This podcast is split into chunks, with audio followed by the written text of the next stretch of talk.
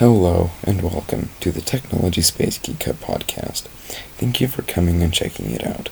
I will post once a week starting June 4th and won't post during the school year, which is middle of August to the end of May, and will and will post during June and July.